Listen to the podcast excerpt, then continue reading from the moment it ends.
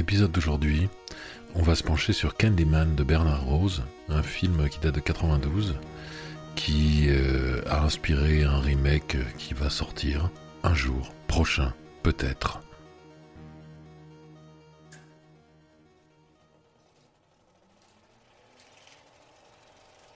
On commence le film avec cette musique euh, vraiment euh, entêtante, fascinante et malsaine de Philippe Glass dans le style très reconnaissable qui est le sien, sur ses plans de ville, et on bascule très vite dans quelque chose de cauchemardesque,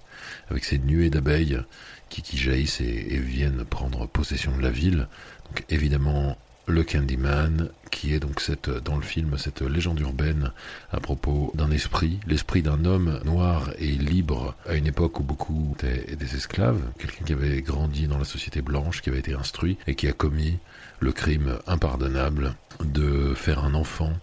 à une jeune femme blanche qu'il aimait et qu'il l'aimait en retour. Et qui a donc été lynché en, punition de cette chose-là, en punition de son de ses amours interdites, qui a été lynché euh, notamment au moyen de d'immenses nuées d'abeilles. Et depuis la légende urbaine circule comme quoi il euh, entrait un quartier de Chicago, ce fantôme ayant une main remplacée par un crochet et qui apparaît si on prononce cinq fois Candyman, Candyman, Candyman, Candyman, Dans son miroir. On a dans ce film des, grands classiques du film d'horreur, c'est-à-dire le fait de lier euh, le sexe et le sang, Eros et Thanatos, le sexe et la mort, où on peut voir première, les premières personnes à invoquer Candyman euh, sont un couple en train de faire l'amour, Évidemment, donc Candyman qui va venir faire son travail euh, de, meurtre. Les décors du film sont filmés de manière vraiment intéressante. Il y a quelque chose de, majestueux, de gothique dans la manière de filmer ces décors euh, de la ville de Chicago, ces décors euh, contemporains de 92 qui vont clairement dans le sens de faire de ce Candyman une figure à la hauteur d'un Dracula c'est-à-dire euh, cet homme qui porte une longue cape, qui, qui a cette obsession pour une femme qu'il euh, hante, qu'il harcèle, animé du désir de vengeance. Un autre classique, euh, plus que de l'horreur mais du fantastique, dans lequel il s'agit d'opposer les événements auxquels on assiste avec la réalité, de faire se poser la question est-ce que ce à quoi nous assistons est réel ou fantasmé par un personnage? Donc Là, en l'occurrence, on a donc notre protagoniste qui est une sceptique, quelqu'un qui voit les choses sous l'angle des sciences humaines et qui se retrouve euh, parachuté dans un monde qui serait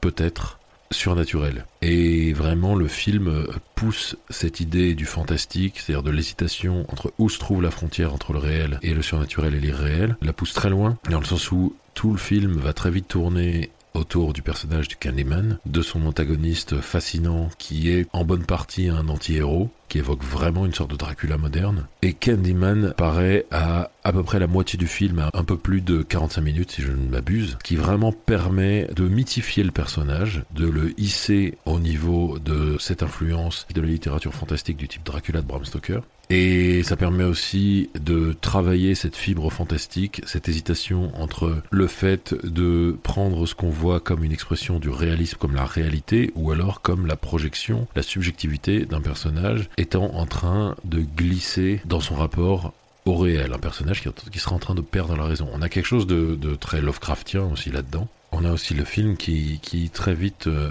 positionne la protagoniste, non pas vraiment dans une opposition à son environnement, mais en léger décalage. C'est-à-dire qu'on peut la voir lorsqu'elle va retrouver son compagnon qui est professeur à l'université. On peut la voir observer une jeune femme qui semble euh, suspicieusement proche du dit compagnon, lui qui la rassure de manière euh, un peu un peu tiède, et elle qui semble s'en contenter. On a cette espèce de cette aura de, de déjà de méfiance de l'extérieur et de et de décalage entre elle et son environnement, son compagnon, lui dit euh, être digne de confiance, elle, on peut bien voir qu'elle a des doutes sur cette chose-là. Et donc, est-ce que il s'agit de sa projection à elle, de, d'une anxiété qu'elle a, qu'elle projette sur lui, ou est-ce que ce qu'elle a cru observer et qu'on a cru observer avec elle est réel? Et puis on a aussi donc ce, film d'épouvante moderne qui est vraiment intéressant euh, dans son aspect social, qui est déjà dans la thématique même du film de notre protagoniste qui, de par la thèse à laquelle elle travaille, se retrouve euh, au cœur d'un quartier clairement très défavorisé, euh, où les gens se vivent comme étant euh, laissés au, banc de la société. Ce, film-là traite de ces questions-là, de l'intégration des populations noires dans les centres-villes américains à l'époque, donc dans les années 90. Les centres-villes ayant tendance à être l'équivalent des banlieues en France, c'est-à-dire justement les zones les plus pauvres. Donc on a ce film moi, qui, traite, qui traite de cette chose-là en ayant quelque chose d'autant plus intéressant qu'il prend le parti de voir ce film-là sous le filtre de cette euh, jeune femme, euh, cette jeune euh, thésarde blanche, qui, comme la plupart d'entre nous, spectateurs de ce film-là, découvre cet univers et qui donc arrive avec une naïveté, avec une méconnaissance des codes, en étant ce poisson hors de l'eau qui est un procédé, le procédé du poisson hors de l'eau, qui permet de, de faciliter l'empathie pour le personnage, tout en nourrissant le suspense on, réalise vite que le personnage n'est pas armé pour faire face de manière idéale à son environnement. Il y a aussi quelque chose par rapport à ce film-là qui est, qui, est, intéressant par rapport à sa, à son, sa volonté d'une honnêteté sociale et sociologique d'être plus que juste un film qui fait peur, mais aussi un film qui montre la souffrance de toute une communauté. Et en ça, je trouve le film a quelque chose de très, euh, très intéressant pour des raisons tragiques évidemment, qui est un film, c'est un film qui résonne avec l'actualité. Et donc ce qu'il faut savoir, c'est que le, il y a eu une controverse autour du film pour des questions de, de, de stéréotypes euh, raciaux, racistes. Cette controverse a amené Bernard Rose à devoir assister à des réunions d'un comité antiraciste particulièrement orienté vers euh, le soutien à la cause noire américaine en termes de défense des droits civiques. Or, euh, il s'avère que euh, lors de ces réunions, d'après le réalisateur justement, ce qui lui était communiqué, c'était en gros, mais pourquoi est-ce qu'on a ces réunions? Et ces personnes-là auraient soulevé la question de pourquoi un acteur noir ne pourrait pas être un fantôme, pourquoi un acteur noir n'aurait pas pu jouer Freddy Krueger ou Hannibal Lecter, si vous dites que ça ne peut pas être le cas, c'est euh, réellement pervers car c'est un film d'horreur et c'est un rôle qui est valorisé. C'est d'ailleurs toujours un, des grands méchants, euh, une des grandes figures du film d'horreur euh, récent américain. Et donc il faut savoir pour l'introduction du film que donc ces plans aériens de Chicago ont été faits d'une manière révolutionnaire à l'époque euh, une, une, technologie appelée la Skycam avait été utilisée qui permettait de filmer avec une optique de 500 mm sans aucune vibration, c'est-à-dire une optique qui, qui permet de filmer de très très loin. Or, plus on zoome, plus une optique va être sensible aux vibrations, c'est-à-dire la moindre petite vibration va faire trembler toute l'image. Or, euh, c'est pour ça que souvent on peut avoir des plans d'hélicoptères ou d'avions dans des films euh, qui datent d'avant l'ère digitale, qui sont euh, très tremblants. Celui-ci ne l'est pas du tout. L'utilisation du silence dans le film aussi est intéressante et, contribue à lui donner cette aura de, de film euh, d'horreur ayant une dimension artistique forte, étant assez à part. Là où euh, dans beaucoup de films on va avoir le, design sonore qui va, qui va s'atténuer, c'est-à-dire les sons qui vont disparaître petit à petit pour avoir très très peu de bruit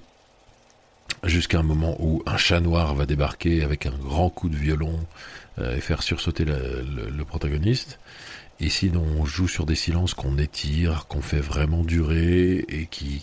s'étirent de manière très euh, anxiogène et qui ne débouchent pas, pas nécessairement sur un jumpscare, un, quelque chose qui jaillit devant l'image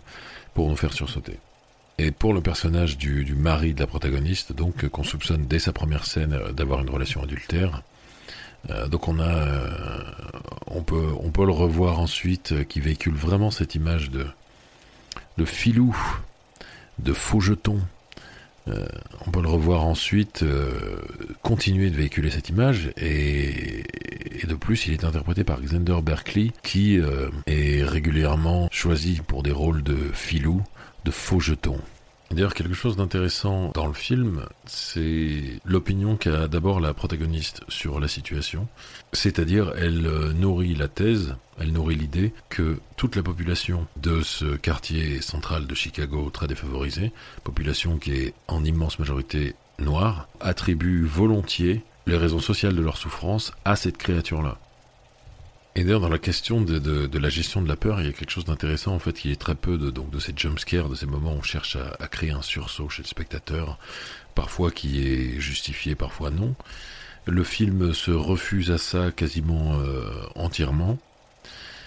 Et quelque chose d'intéressant là-dedans, parce que le jumpscare peut contribuer à désinvestir le, spectateur euh, à la longue, c'est-à-dire euh,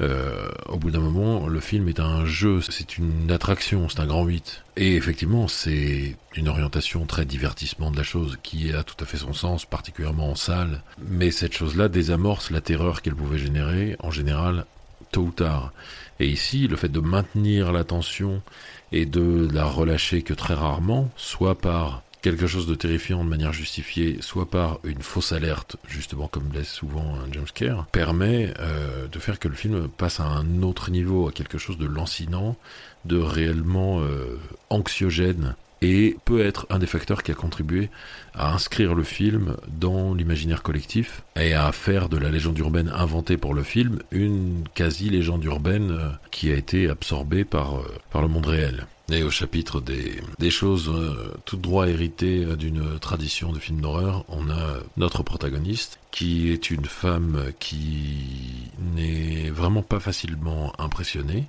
qui est courageuse, donc qui se rend dans les couloirs sombres et les lieux inquiétants, même s'il y a un danger potentiel et que le personnage de son ami la met en garde contre le fait d'avancer dans ces endroits-là,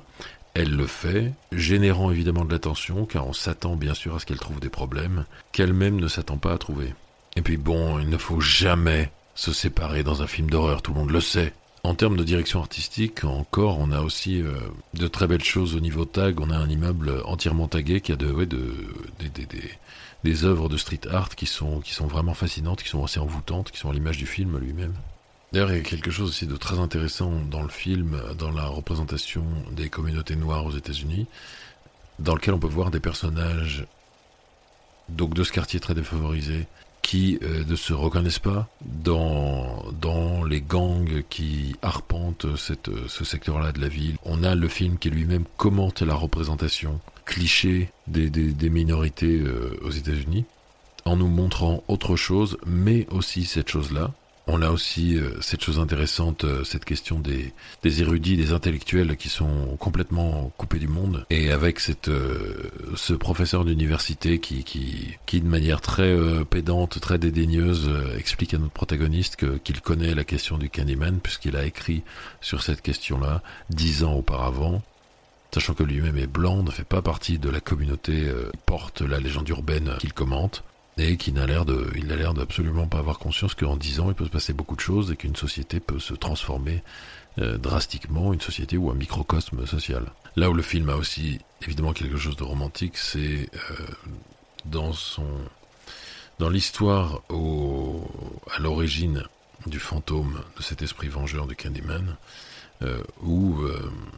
par vengeance pour sa vie qui lui a été dérobée, par blessure d'amour, Candyman devient euh, ce monstre vengeur. Mais ce personnage a quelque chose quand même de, beaucoup plus riche et beaucoup moins caricatural qu'un Dracula, dans le sens où euh,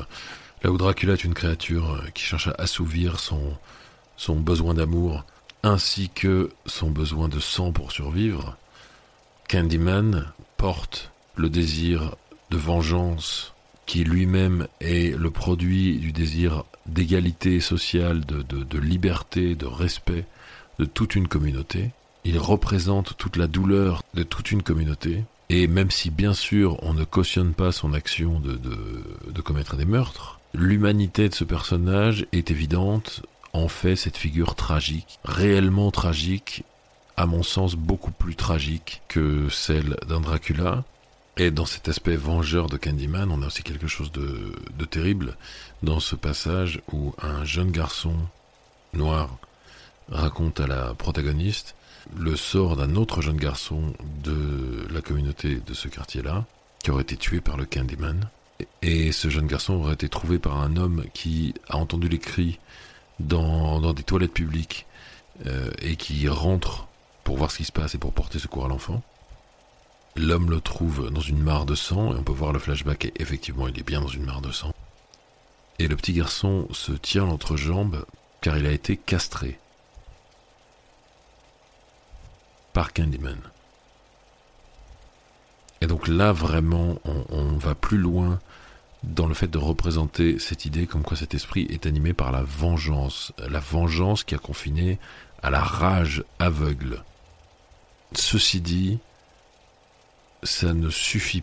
pas nécessairement à détruire toute l'empathie qu'on a pour le personnage de Candyman à cause de son vécu tragique, où une part de nous peut comprendre, et c'est ça qui est affreux et qui en fait un film horrifique, on peut comprendre cette, euh, se représenter en tout cas cette volonté de destruction du monde, cette rage qui prend le dessus. Le design sonore du film aussi a quelque chose de vraiment intéressant dans sa manière de véhiculer cet aspect euh, onirique, cet aspect cauchemardesque, cette sensation de faire un mauvais rêve, dans le sens où les voix se détachent énormément de son ambiance, à tel point qu'elles auraient pu être euh, réenregistrées en post-synchro, la post-synchro étant on, on réenregistre les dialogues par-dessus les dialogues enregistrés lors de la prise, donc le, comédien ou la comédienne revient, réenregistre la même chose avec une intention qui soit la même, soit proche, en suivant le mouvement de ses propres lèvres, etc. Ce qui permet d'isoler énormément les voix, ce qui est d'ailleurs un procédé qui s'utilise beaucoup dans des scènes d'action où euh, par exemple on a un personnage qui, traverse une forêt en moto, euh, en roulant à toute allure, poursuivi par d'autres motards qui lui tirent dessus pour essayer de le tuer. Euh, et si ce personnage doit crier une réplique à un autre personnage qui serait à l'arrière de la moto, cette réplique-là, l'immense majorité du temps, va être réenregistrée ensuite. Et donc ce qui crée cet aspect onirique dans, ces voix qui ressortent beaucoup, c'est-à-dire c'est que pour qu'elles ressortent beaucoup, tous les sons qui sont le produit de mouvements ou d'actions des personnages, des bruits de pas, des respirations parfois même, euh, le fait d'ouvrir une porte par exemple, sont euh, vraiment diminués par rapport à la fréquence des voix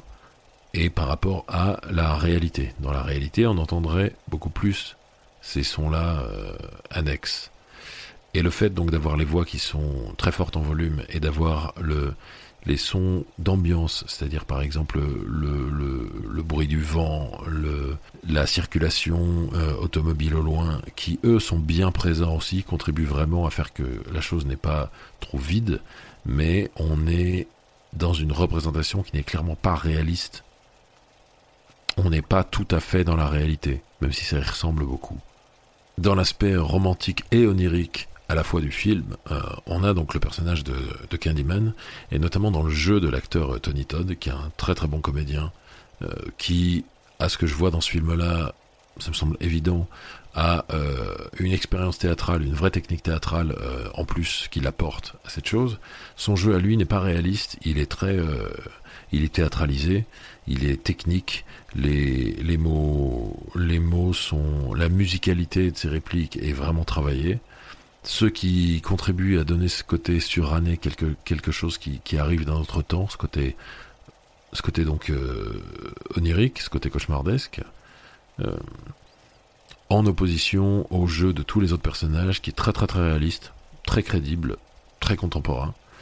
Lui, à la fois son jeu est plus théâtral, mais il est aussi un peu plus, euh, un peu plus, un peu plus daté en matière de cinéma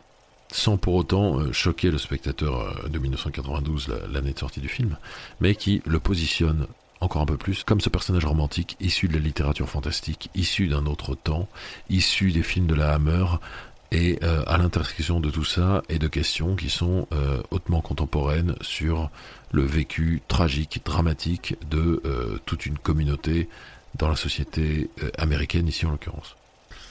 On a aussi euh, l'effet sonore euh, sur sa voix, sa voix résonne d'une manière qui n'est pas tout à fait réaliste, notamment dans la première scène où il apparaît, chose qui d'ailleurs pourrait... Euh, qui est semi-justifiée par le décor dans lequel il se trouve, c'est-à-dire un grand parking vide dans lequel forcément des voix résonneraient. Le fait de se positionner de cette manière-là, d'avoir ce son qui résonne beaucoup, de manière légèrement surnaturelle, mais le décor expliquerait cette résonance, est encore une incarnation du fantastique pur, euh, du fantastique à l'ancienne. On ne sait pas exactement qu'est-ce qui est réel, qu'est-ce qui ne l'est pas dans ce dont on est témoin. Est-ce une vision de la protagoniste ou pas? Difficile, impossible même d'en être certain. Cet aspect de, Dracula contemporain se voit aussi justement dans, dans la scène euh, où Candyman rencontre la protagoniste Hélène elle est euh, fascinée par lui, elle se projette dans des images, dans une, rêverie, il y a ce lien entre les deux qui évoque vraiment des aspects du film Dracula, et notamment cet aspect, certes il s'agit de l'antagoniste, mais il a un pouvoir de séduction, un pouvoir d'attraction qui est très très fort. Et on maintient notamment cette question fantastique, cette chose très Lovecraftienne de se poser la question de la fiabilité de notre protagoniste,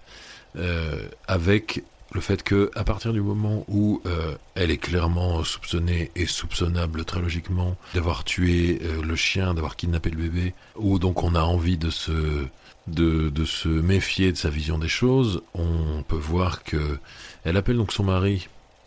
envers qui il a eu quelques suspicions d'adultère au début du film, et nous aussi. Elle l'appelle pour qu'il vienne la récupérer dans la cellule dans laquelle elle été placée. C'est étrange. Il ne serait pas chez eux à 3 heures du matin. Plus tard, il lui dira que si, sortira une excuse bidon, etc.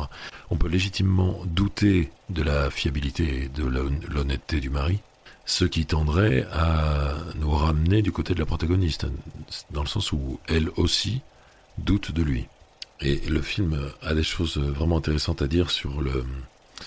sur, euh, la mémoire, sur son histoire, sur le fait de savoir d'où on vient, dans le sens où euh, Candyman, si jamais il existe réellement, révélerait à la protagoniste qu'il l'attaque qu'il l'attaque car elle, elle représente, car en, en propageant sa théorie comme quoi il s'agit d'une légende urbaine, de l'expression de tension sociale, elle, elle fait disparaître sa mémoire. Et lui lui dirait l'attaquer car il refuse que sa mémoire, que la mémoire de son passé, de sa douleur, de son histoire terrible et tragique, disparaisse. C'est un film sur l'ombre, sur la part en nous qu'on aura envie de mettre sous le tapis pour s'en débarrasser, qui refuse de nous laisser la nier. Et comme le disait Jung quant à l'ombre, je paraphrase, mais de renier son ombre, renier sa part d'ombre, ça veut dire faire en sorte qu'elle va conditionner notre destinée. Elle va revenir, elle va rejaillir dans notre quotidien, dans notre conscience, car elle veut être entendue, elle a ce désir d'exister à nos yeux, tout comme Candyman a ce désir d'exister aux yeux de la société, de ne pas avoir été oublié, que sa souffrance soit reconnue. Et il s'agit de, de, de l'expression d'un besoin humain fondamental, ce besoin de reconnaissance, ce besoin de se sentir vu, ce besoin de se sentir entendu, ce besoin de pouvoir se voir dans le regard de l'autre tel qu'on est. C'est un film sur l'horreur de voir être oublié, l'horreur qu'on a vécue. Le passé doit être dépassé, mais pas nié, pas oublié. Il doit pouvoir exister en nous sans nous conditionner. Candyman n'arrive pas à dépasser sa tragédie personnelle, terrible, et donc inflige de la douleur, lui-même vivant une douleur constante. Mais Candyman refuse d'être mort et enterré. Candyman, incarnation du œil pour œil, dent pour dent, qui euh, met au banc de la société la protagoniste. Lui, il a été mis au, mis banc de la société car noir, car euh, faussement libéré, faussement pourvu de son droit humain fondamental à la liberté et à l'individualité. Il prive Hélène, la protagoniste, du fait d'être reconnue comme une citoyenne, car l'a fait passer pour folle. Donc sa, vengeance a cette chose-là qui est vraiment, euh, qui, est, vraiment tragique parce qu'on peut vraiment sentir ce personnage consumé par la souffrance, qui euh, a besoin d'en infliger pour que sa mémoire perdure. Candyman ne, ne parvient pas, ne sait pas transmettre un héritage de valeur, un héritage positif qui apporte quelque chose. Candyman fait perdurer sa mémoire en infligeant de la souffrance, en terrifiant. Candyman est ce cancer qui n'entre jamais en rémission totale. On peut régulièrement voir dans le film, à quelques, quelques moments, mais dans des, dans des moments cruciaux, et même à la toute fin, comment l'art de rue s'approprie euh, des moments clés du film, par, par des tags, par des peintures euh, euh, faites à la bombe sur des murs, comment l'humain, la population, s'approprie son histoire, comment elle fait en sorte de ne pas l'oublier, par cette chose populaire, cet art populaire, par cette digestion. Et en l'occurrence, on a un peu le film qui fait une sorte de, de, de, réflexion sur lui-même,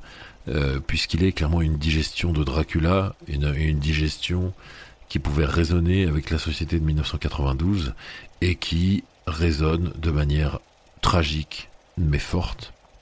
avec la société américaine en 2020 ou en tout cas telle qu'elle l'était jusqu'en 2020 et de, de créer cet art fait avec les moyens du bord, parfois avec des bouts de ficelle, cet art qui parle de nos histoires, ce que nous dit Candyman, c'est que créer cet art-là, transcender son histoire tragique de cette manière-là, c'est ne pas être un académicien pédant qui, ayant écrit un livre sur un sujet qui ne le concerne pas réellement, pense savoir de quoi il s'agit. Il s'agit de témoigner de sa propre histoire et de l'exposer en place publique, là où elle sera vue, entendue, lue, écoutée, et non pas de la cloîtrer dans des amphithéâtres, là où beaucoup n'iront jamais, parce que leur milieu ne leur révèle pas l'importance de se cultiver, de se nourrir de la réflexion de ceux qui nous ont précédés, la réappropriation de ceux qui souffrent de leur histoire, lorsqu'ils utilisent les moyens à leur disposition de ne pas oublier ce qui les a construits. Eux, contrairement aux professeurs d'université, ne dictent pas quelle était l'histoire, ils l'ont vécue et la retransmettent à travers leur filtre, leur subjectivité, comme ce film-là qu'on a observé à travers la subjectivité d'un personnage tout du long. Elle est retransmise de manière humaine, de manière vivante. Elle peut être effacée, réécrite.